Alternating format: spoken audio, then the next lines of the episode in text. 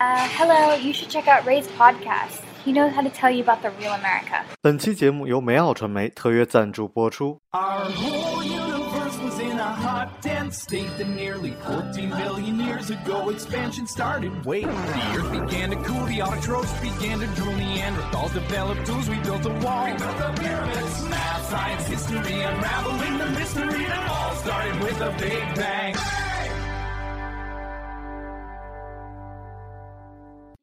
Hello，大家好，欢迎收听本期的老马看美国，我是老马啊，我依然病着，很抱歉大家，我的声音依然非常的，嗯，怎么讲，感冒腔，对我也不知道怎么说啊，反正就是还感冒，然后也去验了血啊什么的，各种折腾啊，然后对医院的吐槽我在这儿就不讲了，嗯，今天跟大家来聊聊租房这件事儿啊，为什么呢？是因为我的二零一七年。准备常驻上海一段时间，然后所以就特别着急的去租房。然后我在国内，因为我还没有到上海嘛，然后我就研究了上海的所有的房子。然后因为我去年还是在上海待过一段时间的，所以我也知道我自己想住哪儿。然后类似的，包括什么字什么什么，因为我不想做广告，然后我就不讲。然后反正就是问了，我在微博上也问了，然后嗯、问了很多。然后好的不好的，什么酒店式公寓，然后我全都研究了一遍。然后我觉得中国的租房跟美国差距太大了，所以我在这期节目里讲一下在美国怎么租房啊、一是能帮助一下年轻的小朋友，可能准备要去美国读书啊，你们也可以听过通过我的节目知道你们刚去美国应该怎么租房。还有一个就是说，比如说在中国有创业想法的人，我也愿意就是。啊、提供一些美国的呃方法，然后你看看能不能在中国用，因为我觉得，嗯、在不完善的任何的一个不完善的行业，都是有无限的机会的。你能不能做好，能不能本土化，其实就是你自己的能力能力了。而租房这块的市场还是蛮大的。好了，我的节目正式开始。首先讲一下我自己的经历啊，我第一套房子在美国住的第一套房子是嗯、宿舍。然后就是非常简单，通过学校，然后找到的学校的宿舍。然后在宿舍租房这一块啊，其实也很有意思。在每一个大学的附近，都会有一些私人的公司，然后成立，就是他会买一个楼啊这种，然后把这个改装成学生宿舍。就是它其实并不属于这个学校。但是学校的网站上呢，有时候也会有，也会有介绍，就说，哎呀，这是一个学生宿舍，呃，你们可以去，他跟我们有协议啊之类的。然后，然后有的是学校自就直接是自己的，呃，这块儿的商业价值是很多呃中国人会投资这种房地产，因为它的呃收益非常稳定，就是。嗯，如果你买了一个房子在学校附近，你就改装成学校学生宿舍，你每年赚的钱非常固定，所以很好的投资，而且房价不会跌。哈然后，嗯，像我当时住的房子呢，就是嗯学校自己的房子，然后是我们当地最高的楼哦，我一直特别自豪啊，有十一层，有十一层，然后是我们那个小镇上最高的房子，然后我住在十层。很七层啊，我都住过。然后因为我们是理工学校，所以特别惨。呃，十一层的楼啊，只有两层是女生。对，但是嗯、国外的宿舍吧，大家还是比较自由啊，可以来回来去的随便乱窜。然后女生呢，也可以非常容易的在男生宿舍留宿，也并没有人管啊、唯一就是嗯、会查酒，所以酒那你自己要带酒的话，要偷着带好。但是宿舍的问题就是说。嗯，其实对于我个人而言，我觉得非常值得，因为我在宿舍交到了，嗯，后来都是到现在都是最好的朋友，然后交到了很多的，就是让我的英语提高的非常快吧，然后交到了很多好朋友，然后英语锻炼了很多，因为在宿舍大部分都是美国的小朋友，所以你看我长得又这么小，所以其实就没有那种代沟啊什么。虽然我大他们几岁，但他们当时我应该大他我的室友大我的室友三岁吧，三岁多。所以其实并没有这种感觉，所以大家依然可以一起玩。然后因为我又很矮，所以你知道他们带我去超市都是帮我推车，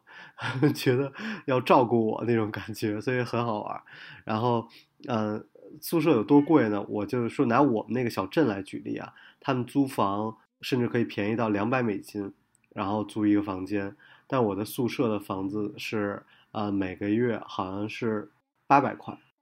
就是很惊人的贵。然后所有人都觉得哇，富豪啊，什么土豪什么的，其实并没有。我只是觉得我愿意着我的第一段美国的生活在纯美国的一个环境中开始。所以我们那个宿舍因为太贵了，嗯，直接导致这十一层好像就两个中国人，然后另外一个中国人是一奇葩，然后他给自己起的英文名叫 Stifler，嗯，这个名字就是，呃，翻译过来是应该是硬条。是从那个美国派里边 节选的，所以就很傻逼的一个名字，所以他整个人就就很奇葩，所以我就不会跟这么一个奇葩混在一起，对吧？然后我当时在宿舍里的时候就打乒乓球打得特别好，我们楼下有台球案子，有乒乓球案子，所以我瞬间就火了，因为我们两个楼连在一起，然后刚开就就很快，就一两个月吧，就见到我的人都会打招呼说：“嘿，乒乓 boy。”就。就就一下就就就名震整个宿舍，然后就开始有人拉我去 party 啊，就就很快就跟大家打成一片，其实蛮好的。然后啊，我们讲租房了，就这个学校租房很简单，你提供自己的一些信息啊什么的，呃，就可以入住了。然后会有人管你啊，然后比如说呃办一些大的 party 的时候会有门禁，然后每每个层楼有自己的文化，我觉得还蛮好玩的。嗯，有二战系列，然后我们那个楼是什么系列都忘了。我每个学期还换了一个 roommate，因为我第一个 roommate 太闷了，就特内向，然后我又不是很内向的人，所以我说一个比我还内向的 男孩也挺可怕的。然后，嗯，女生来说其实要求会多一些，因为国外的女生跟中国女生，嗯，生活习惯啊，各种方式还是挺不一样的。比如像中国女生会，呃，最简单就是晾衣服啊，就是非常拒绝用公共的洗衣机洗内衣，呃，大部分国外女生我记得都是会在意这件事情，所以如果住宿舍的话，你就要自己去晾，然后就会让别人觉得哇，你怎么把内衣晾在房间里，就也会觉得很奇怪，然后还有的人就是把男朋友带到房间里啪啪啪，然后中国女孩也就崩溃了，然后。就这种事情是呃经常发生，就是每个月都会听到，呃有人要求离开宿舍，然后像像我当时也是，就是我对我室友觉得太闷了，然后我就去跟学校申请说我要换个宿舍，然后我会算换更便宜的宿舍呀，或者换更贵的宿舍，都可以自己选择。你可以选择一人间，也可以选择两人间。嗯，好像有三人间，但我没有住过，我住过的两个房子都是两人间。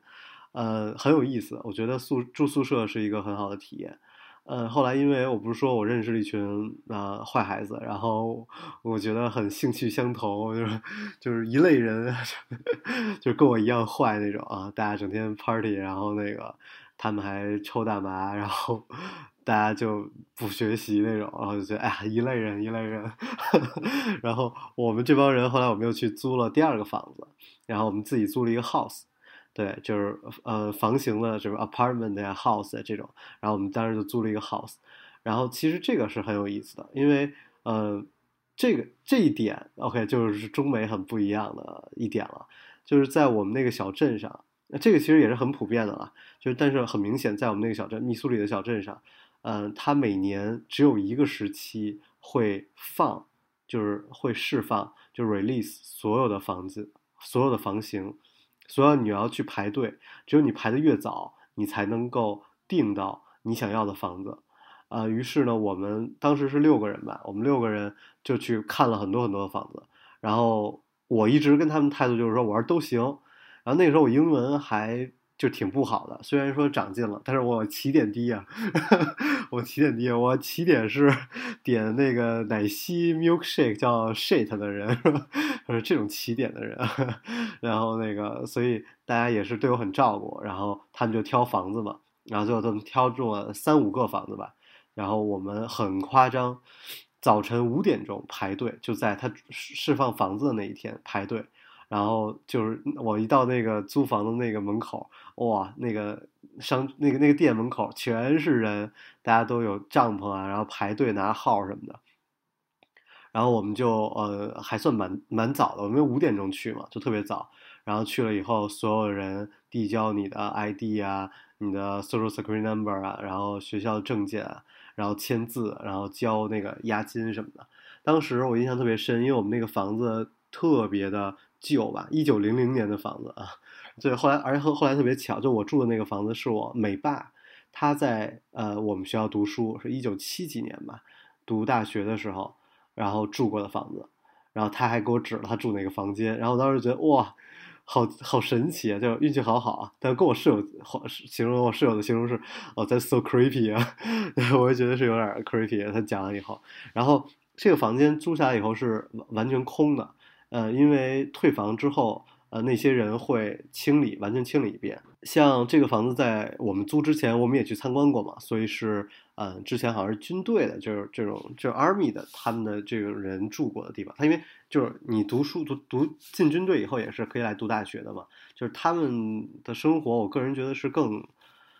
更乱的吧。所以当时我去那个房间一看，哇，好脏啊！呃，酒瓶儿啊什么的，然后没想到，当我真的搬进去的时候，就特别干净，因为人家都从里到外都清洗过，但我你也交了这部分钱，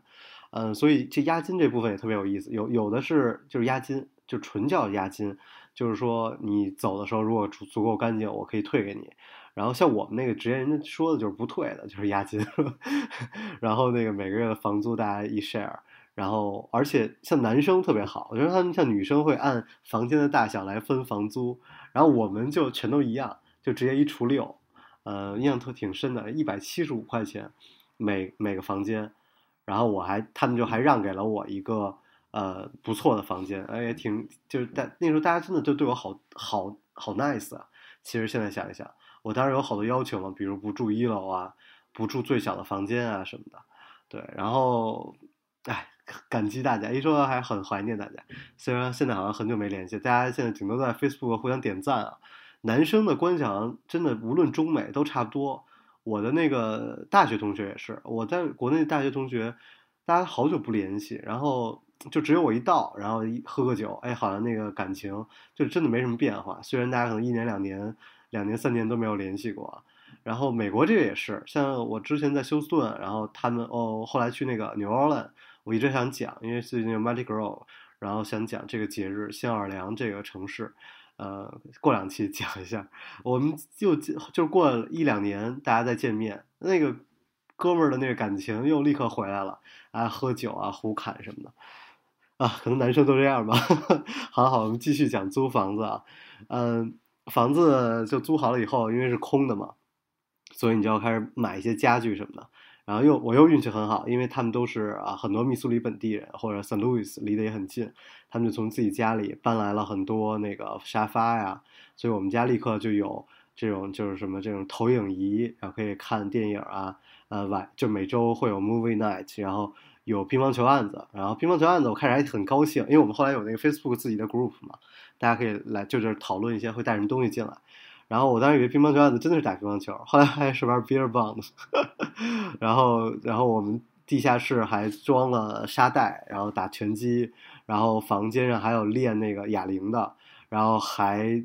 放了鼓，然后还有那个吉他，然后就什么都有，然后还花钱买了那个洗衣机，然后烘干机，就是都有，所以其实。嗯，就是其实挺好的，就是就是因为跟美国人一起住，其实挺好，所以我也是建议很多人可以尝试一下。最起码你刚去美国的时候，无论你的室友会不会奇葩，因为你找一个中国室友也会有奇葩，你跟任何人一起住都会有矛盾，很正常。而反而是我觉得，呃，自己 nice 一点吧。所以像我，很从来没有跟室友有过矛盾，就是，嗯，对，然后 对我觉得印象挺深的。OK，然后。这个房子发生了很多故事，我之前应该也讲过，嗯，因为我们这期节目主要讲租房嘛，所以我我 OK，所以这个故事基本就就结束了。我的读书生涯就租了这两个房子，然后还有就是我美妈，我在他们家待的时候，那都不要钱，然后就是完全是 host 我，然后住过很多朋友家呀什么的，这都不算嘛。嗯，再后来，然后我就搬去了大城市。呃，我我个人最后总结自己说，我 今天跟跟我妈在讲，我说，我觉得我有一个能力，就是我可以，嗯，去一个完全陌生的城市，比如说你让我去新加坡工作，或者去上海，马上去上海。我在上海其实也没有什么朋友嘛，让我去曼谷，你就让我重新开始生活，没有工作，然后没有朋友，都完全没问题。而且我甚至都不愿意去麻烦朋友，就算现现现在上海有一些朋友什么的，我都不愿意去麻烦他们。我因为我自己完全可以 settle down 整个的我自己的呃事情，没有工作都没有关系，因为类似的事情我经历过很多城市，呃，我经历过丹佛、芝加哥、休斯顿，然后奥斯汀，然后呃呃 L A，我都经历过，所以我觉得这个是一个能力啊，我自己很庆幸。所以，当我到了休斯顿的时候，也是一无所有，然后不认识一个朋友，嗯，到了那儿才去找的房子，然后 这就是找房子的一个呃，就是小的小的 tips 吧，嗯，就 Craigslist 上会有很多房子，然后甚至很夸张，在在 Craigslist 其实其实就像中国的五八同城，但是我觉得比五八同城做的好很多，五八同城乱七八糟什么都有，而 Craigslist 真的这么多年没有什么变化。他们知道自己要做什么，所以就一直坚持。而中国是看什么风头风口在这，就直接转型了。OK，然后呃，到了到了 Craigslist 上，我就很容易找到呃一些人在想分担一个房间出去给我嘛，然后就去了，然后就很有意思，经历了很多。呃，我住过越南人家里啊，然后住过这个嗯嗯老年的这个 gay 的。couple partner，呃，gay partner 的家里巨干净，他们家房子特别好，是我住到现在住过最干净的房子，甚至夸张到他们家每天做完饭，灶台下面就是那个铁架子支的下面都要擦一遍，因为是白色的大理石啊，我当时也醉了，呃，对，然后嗯，比较好玩，就 Craigslist 上会有各种各样的信息，因为美国是公开的嘛。所以有有妓女啊，有各种各样的人会直接给你各种各样的 offer，甚至因为奥因为休斯顿是一个工业的一个工作城市，所以女性其实比较少，现在还多一些。呃，我觉得在我去的时候，应该是一三年的时候，最早去一三年的时候，真的没有女生。你去一个餐厅。呃，你走过来一个女生，是所有人行注目礼那种，就特别夸张。然后那个现在好一些，现在好一些。所以那个时候甚至会有人说，呃，女生住在我这儿免费，然后 就是会有这样的 offer 啊，就很很奇很奇葩。对，然后后来我去芝加哥，然后芝加这种这种租房的形式，我就大概讲了一下，对吧？大家理解了。然后我芝加哥，我特别想讲的就是，呃。包括我第二次再回休斯顿，其实也是这样，就是美国的，嗯，主要的租房的方式其实是像中国的这种一个一个小区，但这种一个小区是纯出租的，就这种形式在中国没有，就是你可以说酒店式公寓，但不好意思，酒店式公寓也差距很大，呃，这种小区是一租就是比如说起薪起点最起码是一年，所以他会对你有调查，他会调查你的收入。所以你会直接的知道自己的邻居是什么样的人，然后我觉得这件事情非常重要，因为我在上海也生活过那么一段时间嘛，然后我我的邻居全是上海的大爷大妈，就是你知道，就是那种上海的老老的五角场那边，然后就是老，就什么讲老的公楼公房是吧？就是老公房，啊，这很有意思，这名儿我当时觉得挺有意思，但是那种生活是不会让你觉得很积极的。然后大家会整天八卦，虽然我很喜欢跟大家聊天什么的，就大家看你的眼神都那样。然后我就说，我靠，我不是不不是很讨厌这种环境。但其实我们选择一个住什么样的地方，其实邻居是什么样的人，然后这都很重要。呃，包括合租，对吧？那么国内现在的那个比较火的那个字什么什么那个软件啊，一一年才刚开始，我觉得这个东西需要更多更多的。这个太现在刚刚起步，你现在再完全做一个类似的，依然会很有市场。而且如果要是，因为他们现在也做了嘛，叫什么什么玉字什么玉，然后我也很想租，因为这样的话，你就最起码知道我的邻居是什么样的人。然后这件事情真的很重要，所以在美国租这种的房子，如果你的收入证明不够，然后你没有工作，他甚至都不会租给你的，而且起租都是呃一年。然后这样的好处就是直接导致了，嗯，你身边的人流动性很差，那也当然也有不好的，比如印度人，然后会会住住那个印度人的那个邻居，然后每天都是咖喱味儿，他们家每天都做咖喱，但是但是很，但是我还是觉得这种形式在中国现在没有，所以会有统一的物业。然后你想搬家的时候，会可以给你锁定这个电梯，然后会有人来帮助你做所有的事情。我我我觉得中国太需要这种这种环境了，或者这样的一个形式了。嗯，可能是因为现在楼价涨太快了，所以大家都在沉浸在这种买房的喜悦当中啊。嗯，还没有，我没有看到什么人会觉得说我想一辈子租房。但是在美国，一辈子租房很正常。那我之前有同事，他们就是一辈子租房，然后一辈子用公共的洗衣房洗衣服。对，我觉得这也是洗衣房也是一个呃 social 的地方嘛，其实也挺有意思的。嗯，这是我感觉我现在在上海租房就一直找不到合适的房子。然后我的要求其实真的已经很低很低了。呃，我要求就是说不是站在马桶上洗澡，就我洗澡是有一个单独的地方。然后呃，我有一个自己的这个厨房，厨房跟这个卧室应该是隔开的，一个一室一厅，我自己一个人生活就够了。你看我的要求很低，然后但是都很难找。然后我我希望住在这个酒吧区嘛，因为我一直觉得，呃，年轻时候应该住在 downtown。你这样的话，呃，Friday night 你可以很轻松的，或者你下了班可以去喝一杯，然后走回家，你不会花很多钱去在这个这个打车上。这样的话，我觉得蛮好的。而像就最明显就是我朋友很多人一结婚就搬到郊区了，那他们其实就就消失了那种。年轻人的生活就开始像大胖这种，天天去钓鱼。对我一直说的这个，这个还不如住在这个市市区呢啊！因为你住在郊区，就包括中国也是嘛。你住在郊区，像我们家在北京郊区，你什么都有，你不太，你生活有什么不不便利？但你唯一消失的或者是失去的就是 social，你跟朋友聚会没有很方便嘛。所以我觉得这种形式中国不是很好。所以我在找类似的酒店式公寓的时候，我发现也不是这种，比如说这一个楼是一个公司，他来 run，而更多的是这个人买了这个房子，把这个房子出去出租，呃，这就完全不是我要的样子。然后这样的话，我就会跟这个人有一些呃不好的事情，就是说会有一些签 lease 呀或者乱七八糟的事情发生，所以很麻烦。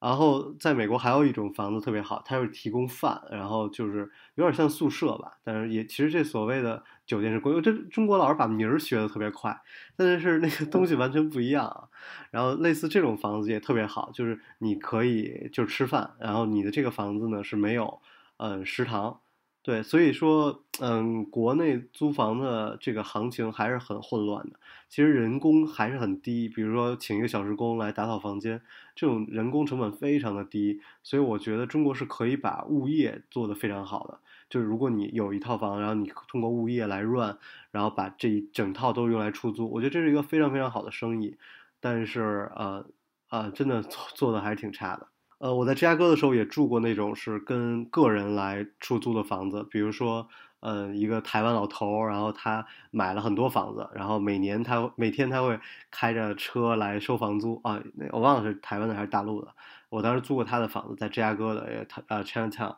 嗯，这种形式也挺多的，但是你也要想，嗯，肯定是就会便宜一些吧。我觉得在中国住在中国人的区域，最好的一件事就是会便宜一些。啊，我在美国还住过别人家里啊，别人家把一个房间出租出去。我之前讲过越南人啊，我住在他们家就是这种形式，呃，他们家租了一个卧室，然后每天孩子在我的外面打游戏，然后在这跟他们家人打成一片，偶尔还下来蹭顿饭。嗯，虽然挺脏的，后来我就不吃了，但是也挺好的，就是也是一种方式吧。像我大大小小换过十几家。这个应该有了，但是后来我去纽约啊，纽约啊，当时碰见了一个在纽约工作的孩子，他说他呃三年里边换了十九套房子，就是出租，我觉得也是很辛苦，比我还夸张。租房这件事情，很多人觉得没有安全感，嗯，是因为嗯你是在跟个人出租，所以房东可以各种的刁难你，所以我们很需要有公司来进行这种事情。比如我就知道这个房子他会租一辈子。然后他永远不会出去卖，然后那么我就很放心的可以，甚至租个五年、十年都可以。然后比如我长租，他会打折啊，这种情况，我我一次付租金，他给我打折。我觉得这才是让大家可能更有安全感。我会把这儿当一个家，否则的话，我我在这租房子，过两天我不知道房东是不是要把这房子卖了，那我当然，我觉得我是在上海流浪一样。所以为什么在上海，我觉得很多人都待不了太久吧？可能待个多长时间就就走了，可能也也有这个原因。而且我觉得在美国特别好玩的是，因为异国他乡嘛，我跟我们家人联系其实不是很紧密，所以我那时候特别害怕自己一个人租房。其实一个人租房的价钱跟我，呃，后来像住在老黑家里啊，住在各种各样人家里，或者是跟大家合租的价钱，其实差距不是很大。嗯，但是那时候我就说，我最起码说出点什么事儿能求个救什么的啊，然后也也挺明显的。但是现在在国内，我觉得比较安全，我就愿意自己一个人出来租房。而在美国，我会租很多直接配备的这个叫 all furniture，呃，room，就是它直接有所有的家具。现在在国内我也这么租，但很有意思的是，我们最早的时候租那个呃 house 的时候，我们当时管那个叫白宫啊，起的名叫白宫。呃，那个在那个 palace 里，各种名字 就很搞笑。然后那个我们什么房子、什么东西都没有嘛，然后我就租，我就买了一个床垫儿。然后买床垫儿之前，在美国也很有意思，就是说这个二手家具这件事情。呃，美国很多人的家具会就直接扔在街上，然后你想要你就去捡。然后我当时甚至居然捡过啊。印度人的房那床，我当时朋友说你哇你底实在没有底线，你居然会用印度人的那个床，然后后来果然很恶心，我没没有拿回家，就给就算是帮他搬家了，给扔扔扔在楼下了，就走了，也其实很有意思。呃，对了，你要租 house，其实还有一些麻烦的事情在哪儿呢？就是你要打扫，呃，这个什么扫扫这个除草啊什么的。然后我们当时也一直说这怎么除草啊什么的，后来没想到我们家邻居特别好，一老头儿，然后每就每次都帮我们把草草除除了。如果说你要不除草的话，还要有什么这个 tickets 什么的，还挺麻烦的。然后你需要自己去买气啊什么的。然后又是很很我很幸运，因为永远都是有我的室友，我只要交钱就好。嗯，其实我觉得我非常建议大家在美去刚去美国的时候。应该跟老外合作，而不是一群中国留学生在一起。那么，嗯，你跟就是你除了上学以外，最多接触人的机会，就就已经不是嗯融入吧。其实我觉得融入没有那么重要，但最起码你要知道别的年轻人在做什么事情，就你会看到另外一种生活方式。我觉得这个还是蛮值得经历一下的。比如说别人去，嗯，比如去别人朋友家，别人办这种 house party，你也可以来参加，而不只是每次都是火锅火锅，然后大家做饭，然后拍照八卦，呃，就我觉得好无聊，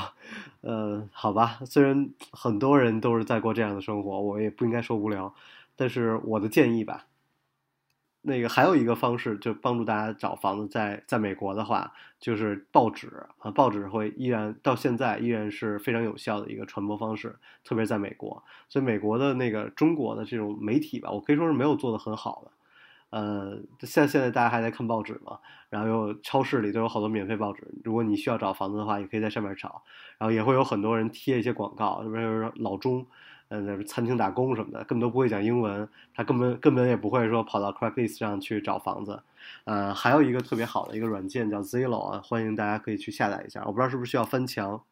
啊，这上面会直接告诉你这个所在地方的房子租金是多少，然后现在有什么房子在公开，然后嗯有没有在卖的房子。然后甚至呃，你还可以就是说开车到一个区域，然后你就停下来，他有自己的 leasing office，你就可以进去，然后说我要看房子，他就会让你去看，然后有一个电话，你可以打个电话问现在有没有一个 waiting list，你就可以登记上去。这种的地方都是公司行为，就是你租房子是非常放心的，他会对你的工资有要求，嗯，他会对你有 background check，他会审查你的邻居是不是有什么犯罪记录什么的。因为在在美国也是有这种的网站，就可以直接查本地的犯罪记录，甚至会会显示呃附近住在你附近这个人，因为我我我我很喜欢看啊，然后然后就会大部分我觉得都是性侵，就经常会有一些就是这个人有过性侵的历史，然后啊很危险啊这种，所以在美国的租房行业，我觉得真的非常的完善，呃，相比我现在真的在中国开始需要租房，我觉得啊差距好大。而且中国人骗中国人的事情到现在依然非常的普遍，呃，永远可以听到，当你刚去一个新的学校，然后会有老生，然后骗新生住一个房子。我印象特别深，在芝加哥，呃，叫什么八零八还是哪儿啊？一一个一个房子，全是老生把你介绍过去的，非常非常破的房子。但是就是那个那个这个这整个楼都是出租的嘛，所以那个 leasing office 就跟那个老生打好关系，就是你介绍一个人来，我给你返多少钱。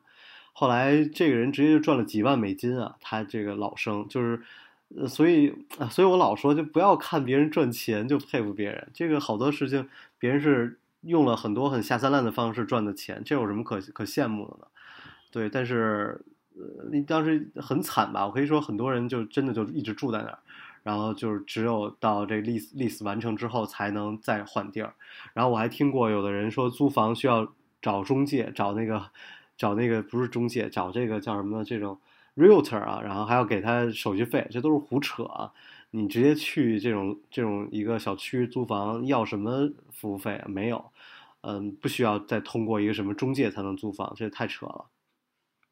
好了，这就是本期的老马看美国，告诉你在美国怎么租房。我们下期节目再见啊！欢迎关注我的个人微博跟公众号马正阳叨叨叨，对我总忘了说。对，然后啊，我觉得写东西的这个。啊，还是对我来说压力还是很大，所以我其实很少更新。好了，就跟大家增添一个交流的机会吧。好，我是老马，我们下期节目再见，拜拜。Take my hand, I'll teach you to dance. I'll spin you around, won't let you fall down. Would you let me leave? You could step on my feet, give it a try. It'll be alright. The room's hush hush and now's our moment. Take it in, feel it all and hold it. Eyes on you, eyes on me, we're doing this right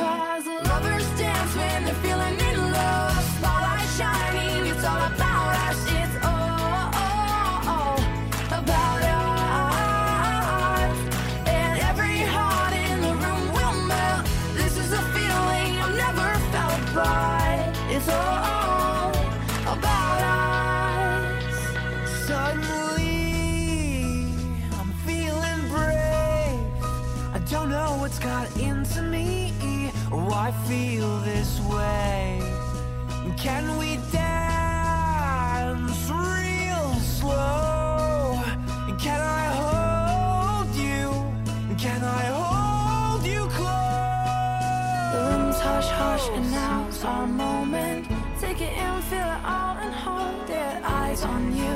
eyes on me, we're doing this right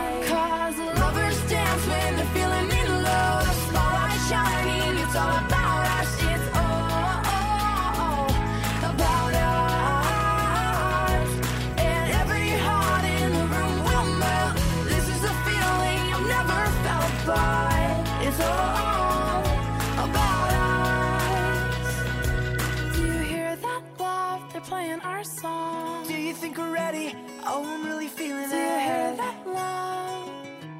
Do you hear that love? Do you hear that love? They're playing our song.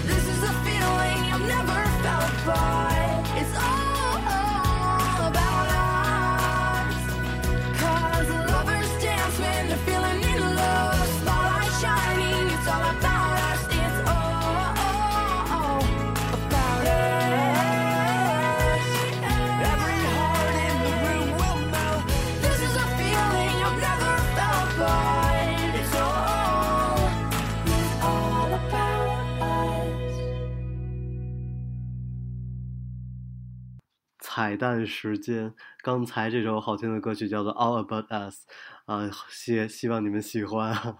然后因为是快到情人节了嘛，所以我送给大家一首这种类似这种啊情侣的歌曲啊，爱情歌曲。呃，我觉得其实，嗯，因为最近在家里嘛，然后所以想了很多，然后看了一些什么《人类简史》啊，很多人都安利了很无数遍的书，啊，包括也是苏菲的世界什么的，我就突然想明白很多事情。然后这我这种小道理呢，我觉得不值啊，单独录期节目跟大家唠叨，所以我就放到这个呃彩蛋里跟大家稍微说说说两分钟。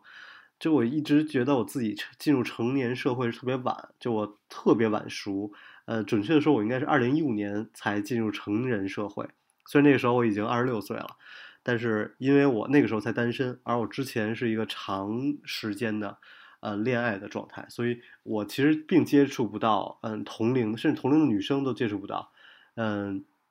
而出行啊什么的，大家都是就是这两个人的一个状态出行，所以我觉得我 对社会的理解特别表显啊，然后也没什么追求。后来进入成人社会之后，发现很有意思。很多事情都呃才刚刚意识到，比如说，我就说这个年轻的都市成女呃男女啊特别好玩，大家都会排很多序，比如说很多所谓叫备胎吧，但其实也不算，可能很多都没有成啊，就是说 A B C D，那这个人可能家境好一些，那个人长得帅一些，然后有很多，然后都接触着，对吧？然后呢，在过年的时候，或者不是过年了，在过情人节或者过圣诞节，你会挑最有可能的那个人。然后出来吃饭，然后我觉得这事儿特有意思。就无论你在休斯顿也好，是在芝加哥也好，是在北京也好，上海也好，都这样。